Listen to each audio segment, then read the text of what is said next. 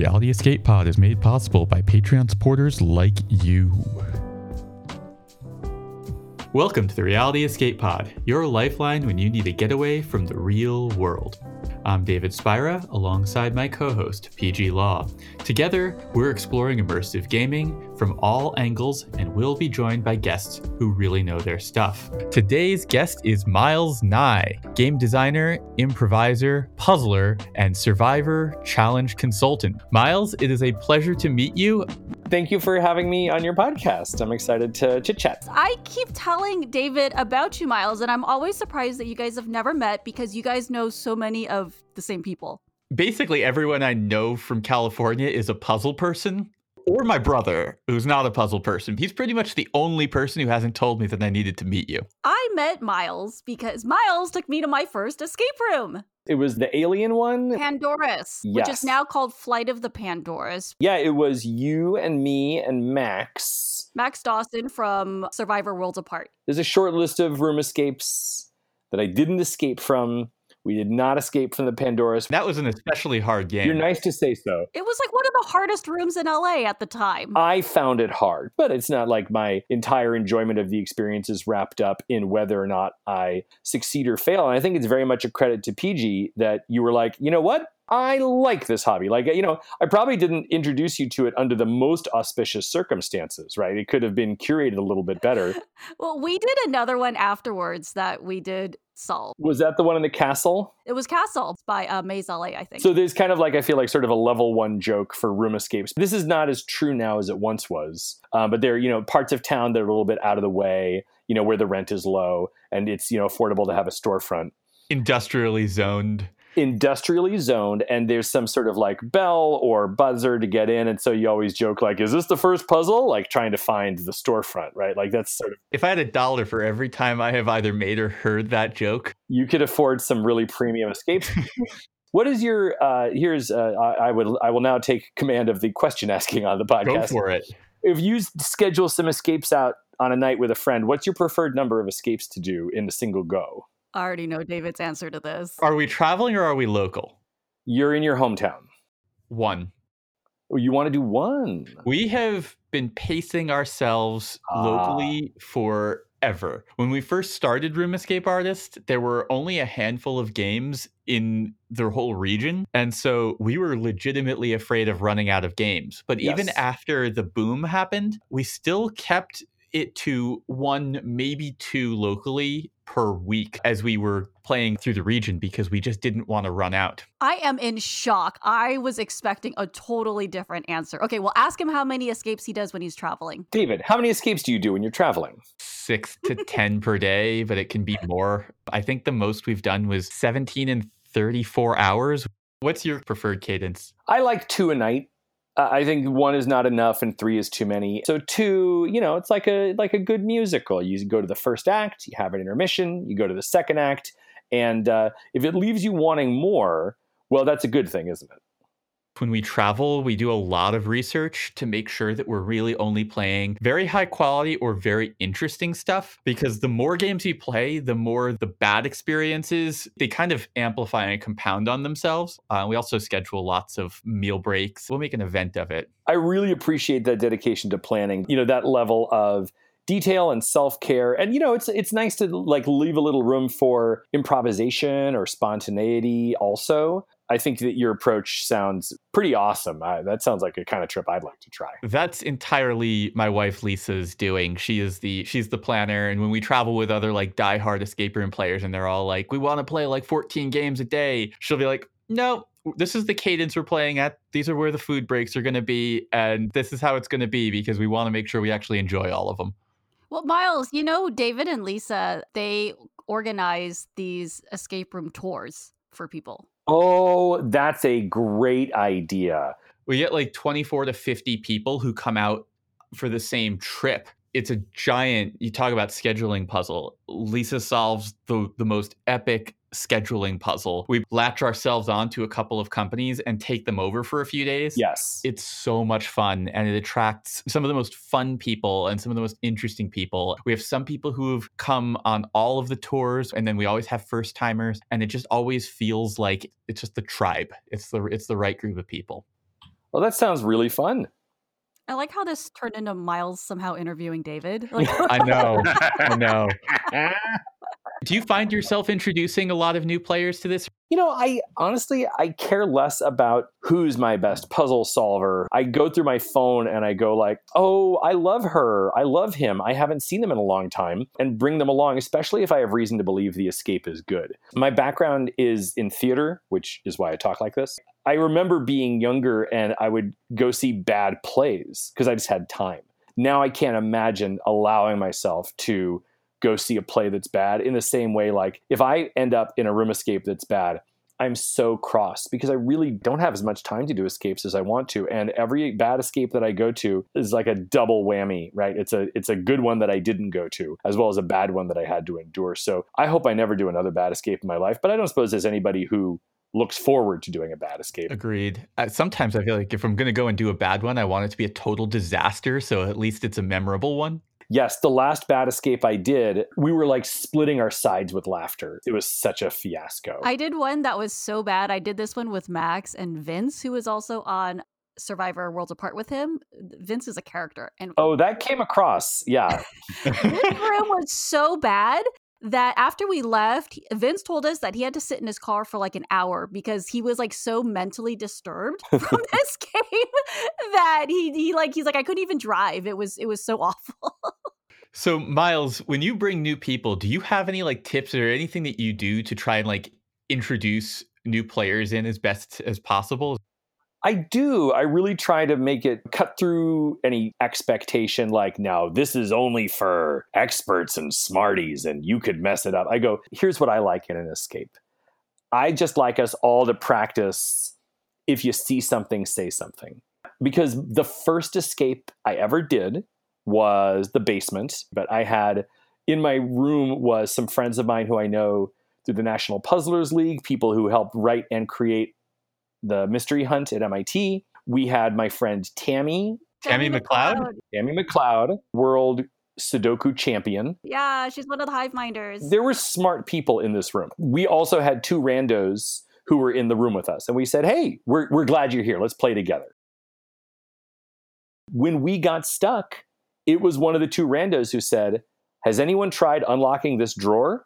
And this room full of like MIT Googlers, nobody had tried unlocking that drawer. So that to me left a really big impression that it doesn't matter very much who your players are. Anybody can look and see. The cool thing about escapes is that unlike a lot of the puzzles uh, and hunts I like to do, outside information is usually not needed, right? Like nobody expects you to know uh, the capital of Croatia. If you're doing a, a, mystery hunt puzzle or even any crossword, like you need some outside information. Pretty much everything you need is provided to you in the room. Yeah, I just tell people if you see something, say something. Miles gave me this whole talk before we went into the room, and I give that exact same talk to everyone when I take them to new rooms, and it's what I follow all the time. It was basically like all these little tips and tricks that he ran me through on my first one, and I always run everyone through that whole same laundry list. Thank you for forming good habits, good escape room habits for me. Oh, I love that. I give a very similar talk. The only thing that I add in is um, I tell them that their pockets do not exist for the time that we're in the room. PG, did you play Escape from Godot? Yes, yes, that was amazing. The co-creator of that, Andy Crocker, who made the game with her husband Jeff Crocker, they are Mr. and Mischief. Andy is one of my dear friends from college. She's uh, like family to me. She told me you said your pockets don't exist. That's a really good note. But she talked about in Escape from Godot, which is a room escape set at a performance of Samuel Beckett's Waiting for Godot. There's a notebook that teams are supposed to find. And they did the escape in one venue and then they moved it to another venue. And when they moved it to the other venue, they had to change notebooks because the notebook that they had had was the same color as the floor. And the notebook was falling on the floor because it was behind a theater chair and it disappeared and people couldn't see it. Okay, the color was no good. They switched out the notebook with a different color. Fine. This notebook was a different size than the previous one. And it was a really easy size to fit in someone's hand and fit in someone's pocket. And what they found was that players were picking up the notebook and putting in the pocket. The previous notebook had been too wide to comfortably hold in your hand, so people would open it because they couldn't just hold on to it. And I really admired that level of first of all, you know, playtesting and then, you know, responsive editing when your players are telling you like, "No, you've made this clue too hard to see when we're holding it, right? Whereas versus the other philosophy is like, well, you're holding it. You should be able to see it. No, your players have given you feedback, so you change. It's so interesting how much the little details of a prop make such a big difference in how it's used, right? and how much watching and reacting to what your players are doing matters, which really brings me to my next question. I know you're an improv comedy veteran. Do you have a favorite improv exercise? Oh, that's a great question. I really like rhymes, so I like rhyming games. There's a improv game called Boom Shakalaka Laka Boom What What, where the kind of the game is you set up an easy rhyme, and then your partner is supposed to do a wrong rhyme on person. So uh, it's like you know you would set up. Uh, uh, so I'm going to be multiple people. So I was like, one, two, three, four, boom, shaka, laka, laka, boom, what, what? Don't go through the window, come in through the, and the other person goes, chimney, boom, shaka, laka, laka, boom, what, what? So uh, it's like you have to think of something that doesn't rhyme. I think a lot of improv is like releasing yourself of the pressure to say or do the right thing and just go with what feels natural. The uh, improv teacher and performer Joel Bernard says in improv, we bang the table first and then decide why we're angry.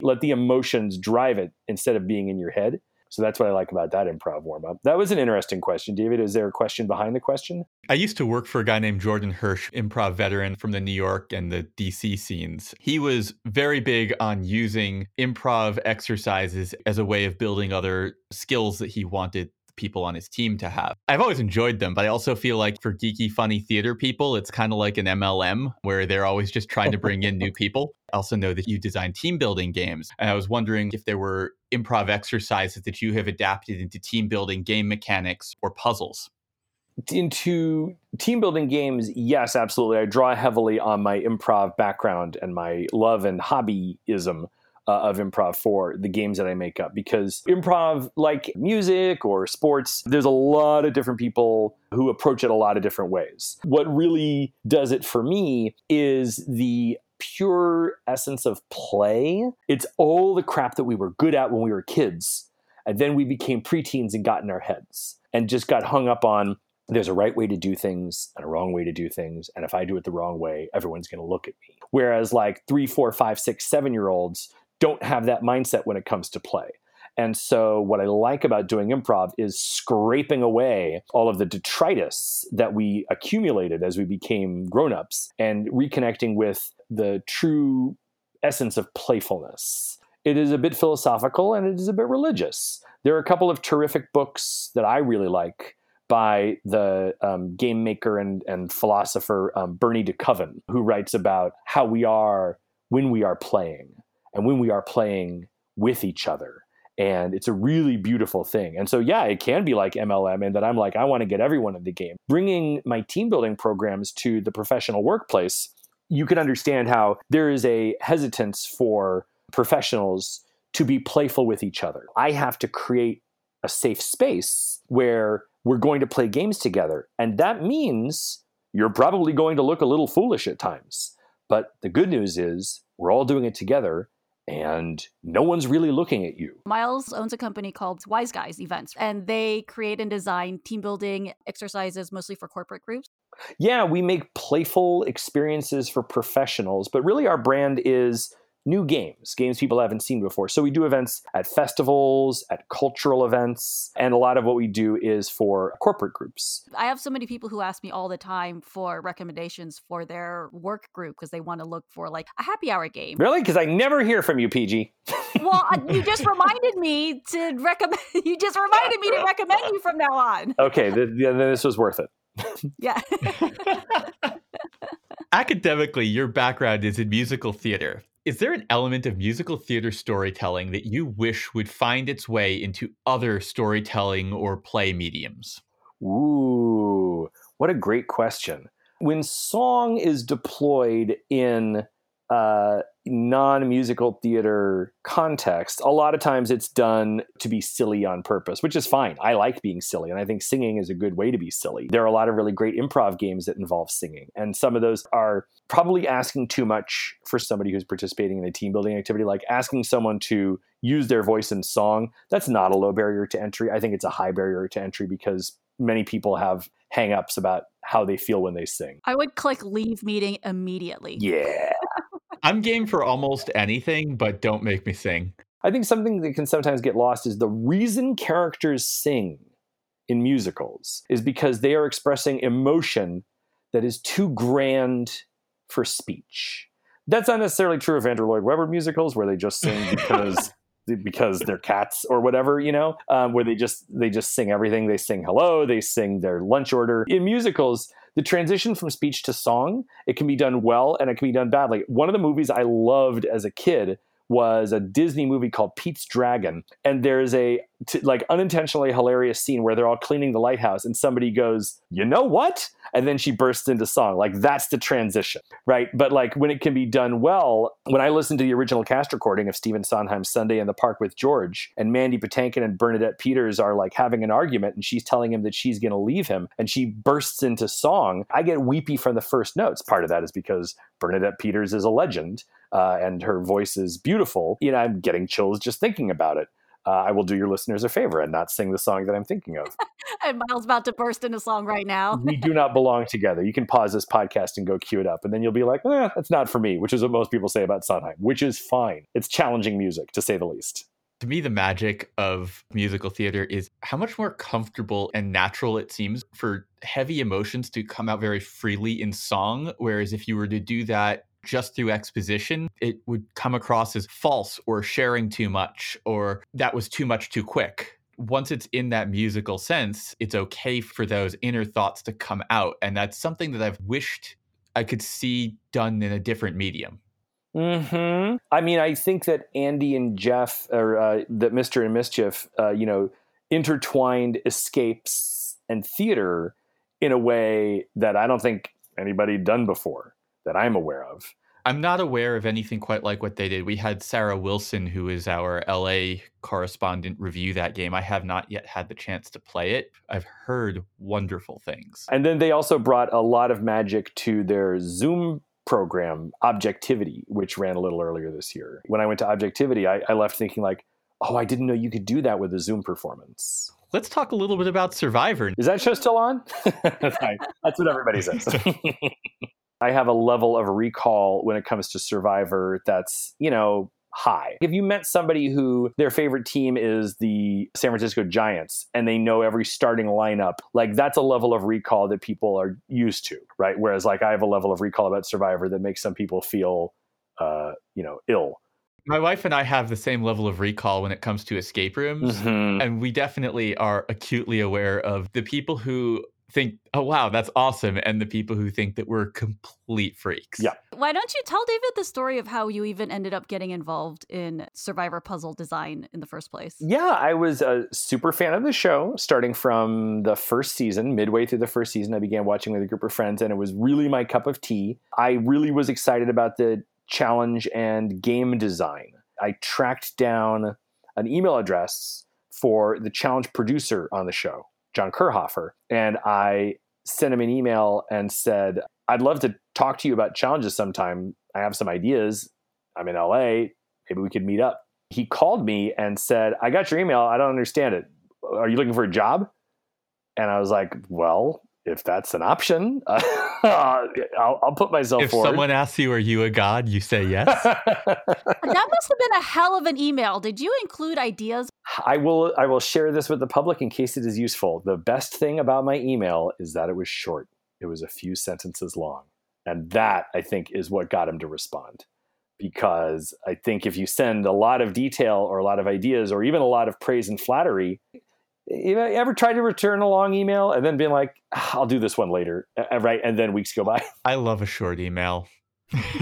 I didn't know then yet how on point a decision that was. Since then, John has become, I mean, uh, skip to the end, I've been a survivor consultant since 2007. John's become a really good friend. I've stayed at his house. He's an amazing guy, a really nice man, definitely probably the most virtuous person who's ever worked in television, which is a low bar to clear.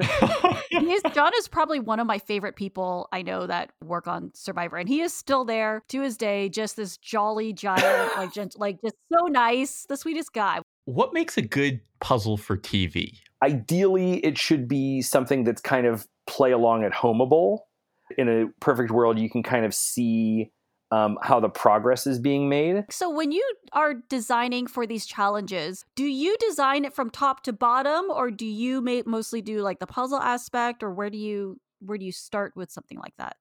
So all all I can do is bring in a kernel of an idea, and sometimes it'll be fully fleshed out. But more frequently, what I will bring in, well, okay, um, yeah, give us examples. To your question, David, like what's a good puzzle? The classic slide puzzle, they do a lot on Survivor.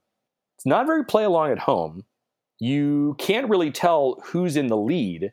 It's true. And at least one instance where I could tell that they edited it out of order. The integrity of the edit is, you know, really in service of the story more so. Of course, you're seeing um, dream team footage intercut with the actual players, and you're seeing second unit. That's why, like, when there's helicopter shots, there aren't helicopters in the air while the survivors are doing the challenges. Like that's shot later with stand-ins. When like plates are breaking as balls hit, yep. like I imagine a dream teamer is throwing the ball and they break the plate and then they edit that to it because it's just better storytelling.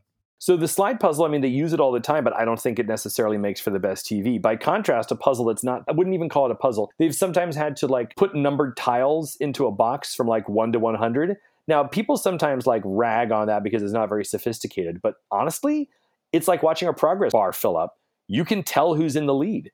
And although it hasn't happened yet, if somebody like made a mistake and flipped the tiles around, you'd be able to tell like, oh, they were in the lead, but they screwed up. So I think that is really an inherent conflict of like what makes a good puzzle on TV. Honestly, I think word scrambles um, still work. I know that they're very tried and true. They're not they're no longer novel, but I think a word scramble is really good. But I like it when there can be a different twist on it. So in Survivor Island of the Idols, there was a word scramble that I contributed that was something that I made a prototype out of with little wooden cubes. Um, and I glued them together into kind of Tetris shapes. And I wrote on them with markers. And I made a few sets of them and I brought them into the room and had the consultants play with them. When they're sugar cube sized, you know, you can solve it in a minute or two. When they're like more um, apple box sized, there's more manipulation, so you know, better for TV. But I think that what I had brought that was novel was that it was a phrase where all the words had four letters in them.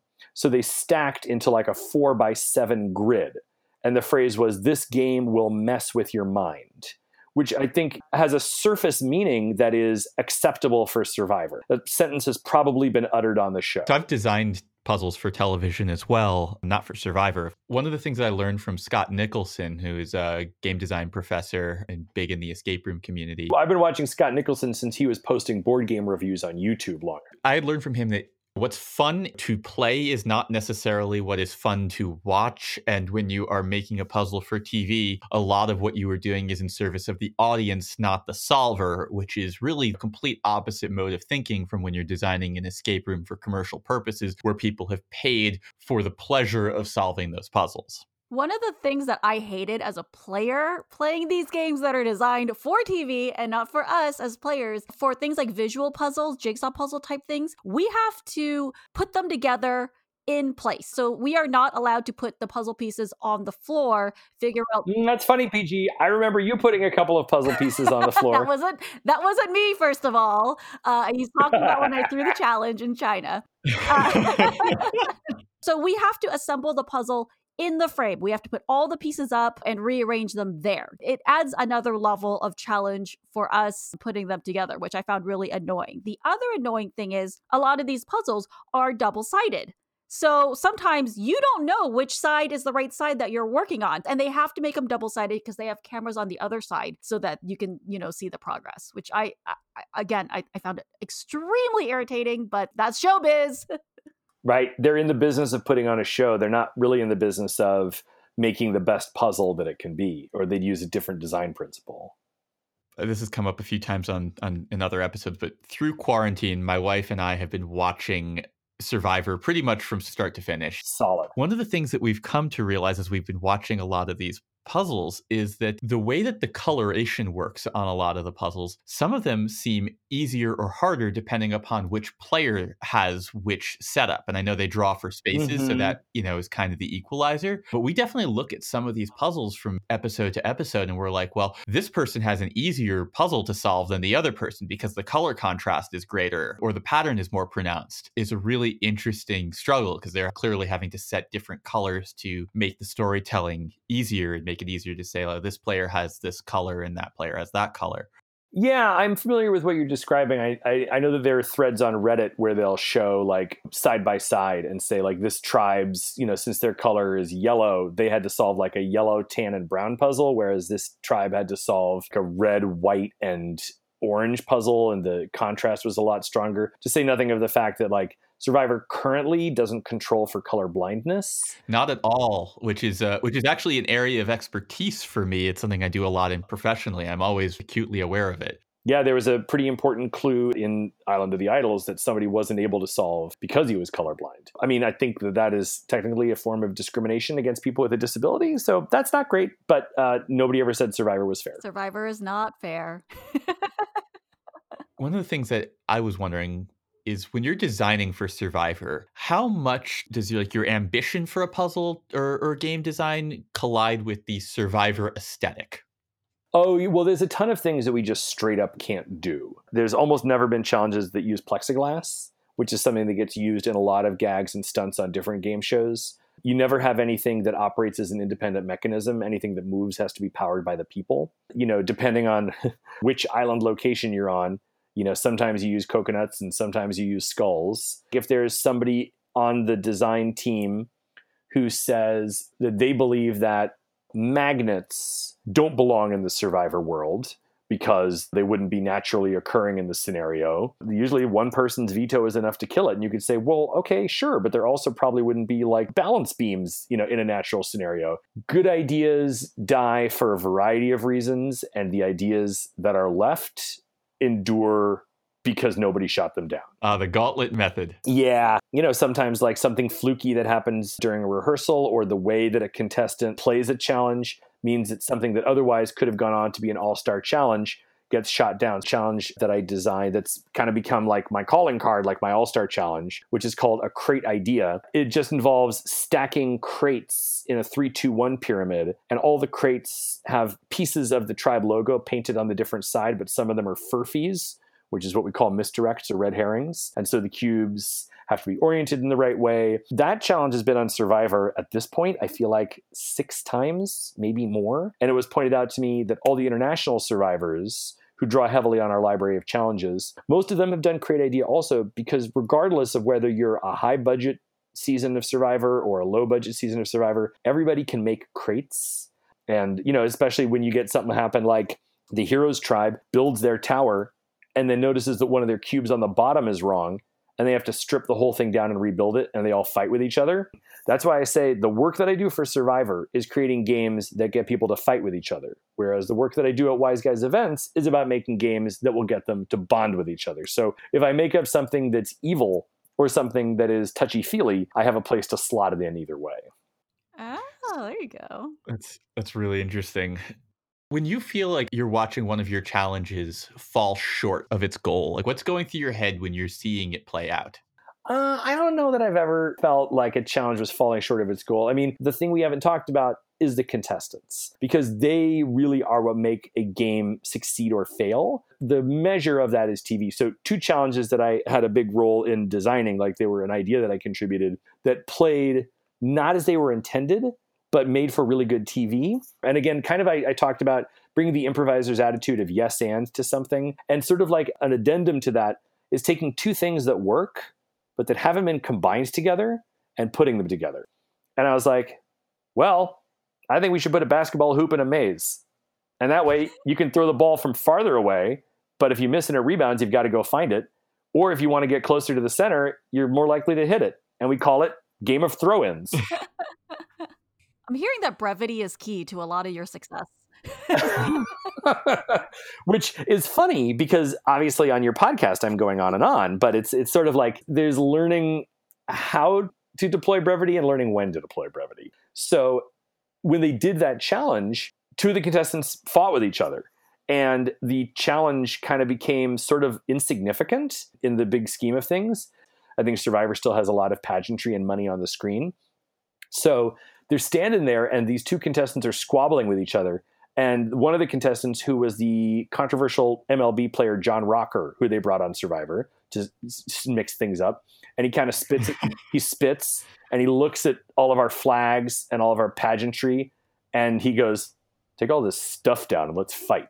Which I think is like the greatest and most direct takedown of the entire challenge department. it's like, yeah, you want to know who's stronger? Take all this stuff down and let's fight.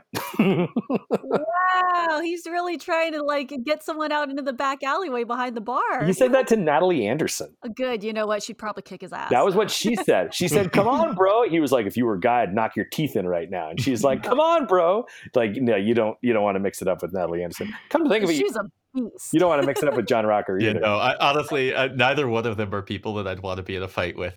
No, I can't. I don't know whom I'd want to be in a fight with. Maybe no, definitely not them. Yeah, definitely not them.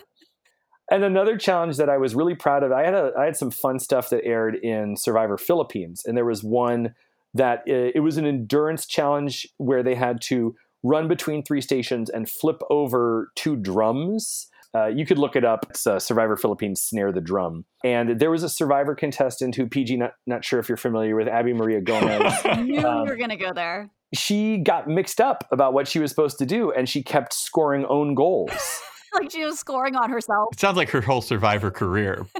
the challenge, it was it was meant to fry your brain, right? It was an endurance challenge that didn't involve standing still, which I think is pretty rare um, in Survivor. Uh, and yeah, Abi and some of the other players also, Skupin scored an own goal. And I thought that was great, but apparently there were other people who was like, no, the contestants found it confusing. Let's not do it again. To which I'm like, but when they score own goals, they will fight with each other. Like why? Like that challenge has not gotten a second airing. Oh God, I would lose my shit. yeah, they would. You know, they were shouting at her, and uh, and and there's an interchange where Jeff goes, "Abi, do you understand what's going on here?" And Abi goes, "Not really."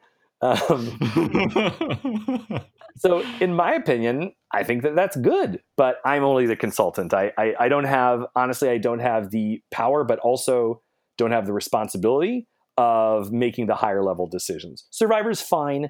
They never rebroadcast that challenge, and somehow the world kept turning. It's not all about, you know, my ego and what I'd like to see.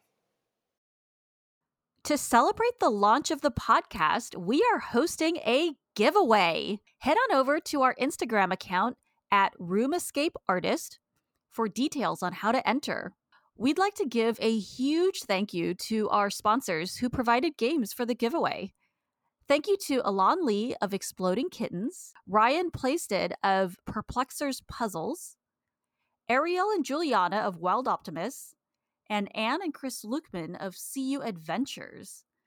The giveaway will end on Sunday, March 14th. So you guys do have a bit of time, but make sure to get your entries in and you can look at the post for details of how to enter. We do have a grand prize. So please write a review in order to be eligible to enter to win the grand prize. And there will be more info on the show notes on the prizes and sponsors when designing challenges, there's a little bit of a cadence that I've seen as a as a viewer.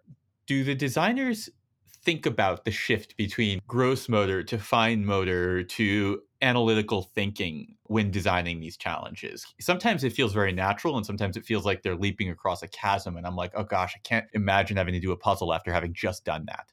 It's awful. I mean, like the way a lot of these challenges go, especially in the beginning, is it's something really, really strength based. So you're moving these pieces, and Jeff says they're heavy, but watching at home, you really don't understand. These pieces are solid wood. So they're anywhere from 20 to 40 pounds each, which is really heavy when you're tired. You're hauling this across this obstacle course, and then you have to put them together. You then sometimes there's small things that like the fine motor where like maybe you're balancing something or i don't know you have to do these puzzles and again this is all under like this scorching hot sun you're dehydrated you're starving, you're dizzy. Like I almost passed out during the puzzle portion, which sounds ridiculous, but it's because you're so winded, you're anxious, it's hot. I broke out in blisters all over my back and shoulders from being in the sun. There's always going to be a puzzle that plays more to one person's strength than another, but that's that is by design. I think that there's a limit to how much they can curate and how much they can control. The schedule of television production is pretty relentless. And when you factor into account that, like,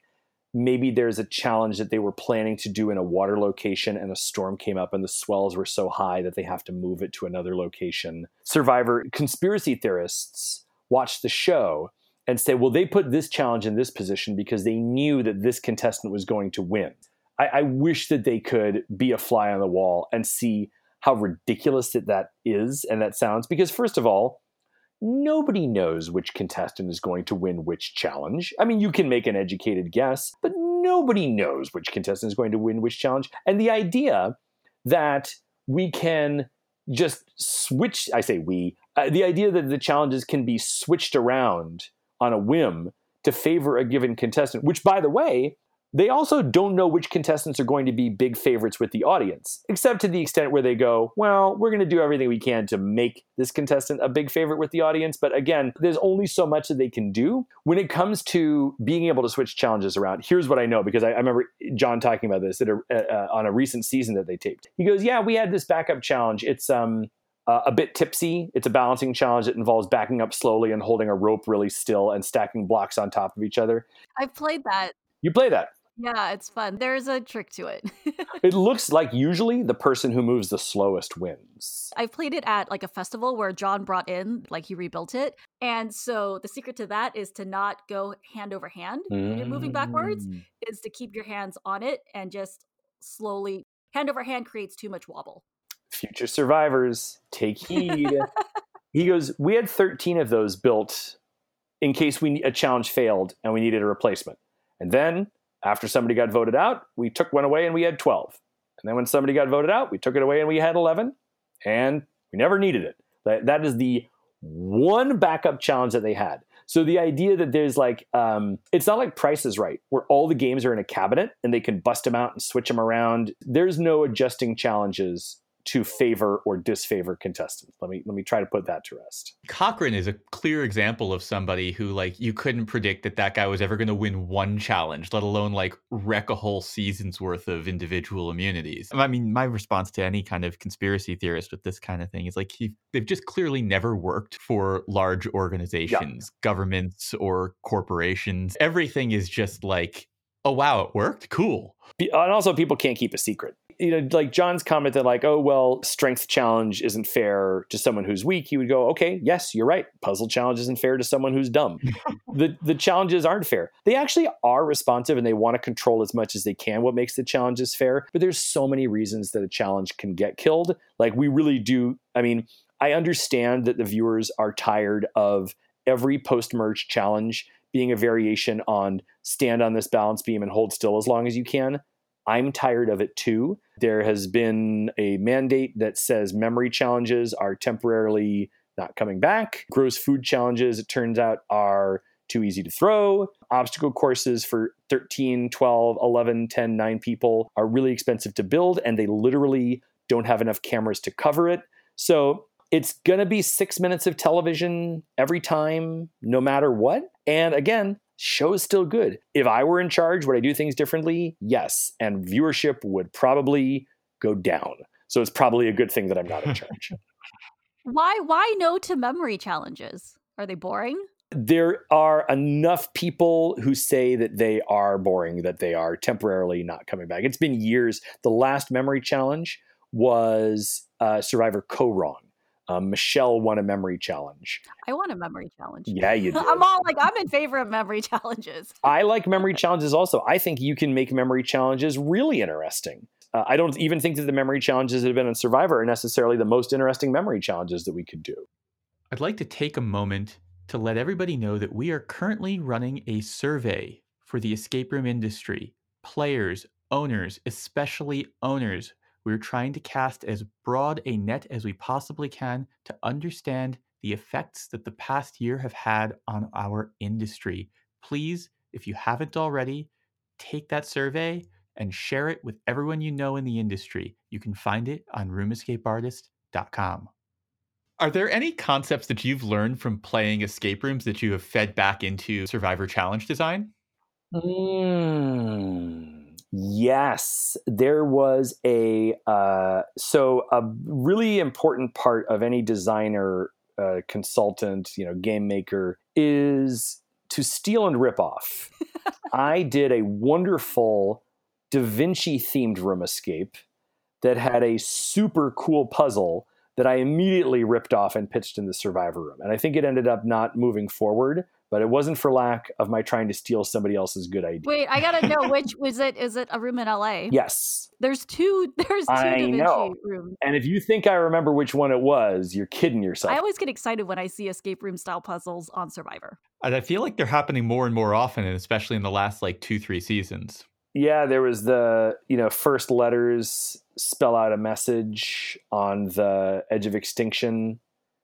There was also, and I talked about this in another podcast. They got the boxes with the combination, and Natalie figured out that the necklace that came with the box, the number of seashells that were separated by knots, that was the number of the combination. Uh, and then I also remember that she sabotaged everyone else's necklaces, like she like smashed the shells or whatever, so no one else would ever figure it out. That was great. And major props to Natalie, uh, the star of this podcast. I don't know.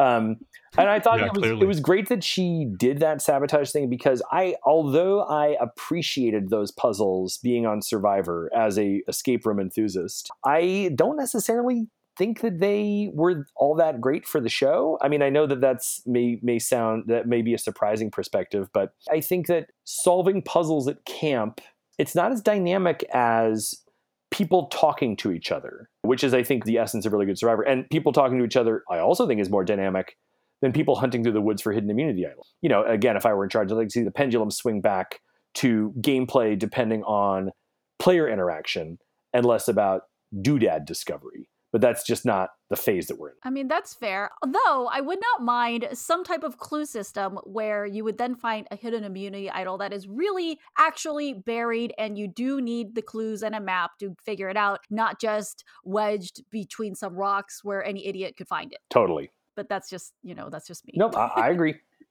I think you're making a lot of sense. I think you're talking sense, PG. You're spitting mad wisdom. I've seen from your Instagram that you're a legacy board gamer. Ooh, Delale. What's a legacy board game that has really captured your imagination? Hold on. Before we get into that, can we explain what is a legacy board game? So, a legacy board game is intended to be played with the same group of friends time and again. And starting from the first time you play, choices that you make will lead you to do things like open sealed envelopes or tear up cards or destroy bits of the game or leave your imprint on the board by naming a land or territory by writing on it with pen. So, starting right away, your version of the game is not like anybody else's. And what's more, the choices that you make carry over from game to game. So, you play the game through, put it back in the box, play it again the next day, the next week, or whatever. And the choices that you make have ramifications. And eventually, you quote unquote finish the game. In many instances, you are still left with a playable version of the game, which is now packed thick with inside can't and jokes, Steven did an memories, and special references that are unique to your group. Or all sorts of the dark calamities days. that were the result of poor gameplay decisions. Let me get on my soapbox. Seafall. Seafall is the legacy game, the sine qua non. I understand that the reviews were mixed, but my experience playing Seafall was honestly like a highlight of my life as a hobbyist board gamer. Ooh. I fell asleep at night thinking the next time I play Seafall, my first move, I'm going to do this and this. And if Greg does that, it's okay because I'm going to shoot him with my cannon. I, I wish I could erase my memory and go back and play it again. I loved it so much. Oh, all right. All right. Is it good for beginners? No. Legacy games in general are not great for beginners. the complexity is not the reason that it's fun. The complexity is kind of the price of admission. The reason it's fun is because whether it's musical theater, a room escape, or a board game, what we really respond to is the story. And the story of Seafall is about these kingdoms who have been on the shore but not explored the sea for generations because they all believed it was dangerous. But now we've decided that we'd really like to know what's on those islands in the distance. And we all set out by ship to explore the mysteries of the islands. And that is what the game is about. And that is a story. Couldn't have said it better, and I can't think of a better place to conclude. Reality Escape Pod is brought to you by RoomEscapeArtist.com, your source for well researched, rational, and reasonably humorous escape room content and events. And we are so very thankful to our guest, Miles Nye, for sharing all of his wisdom and humor with us. Thank you, Miles. Thank you for having me. Those are great stories, Miles. Thanks so much for coming on. Can I end with a bonus story that you can play after the closing credits music for the people who listen all the way to the end? Yes, please.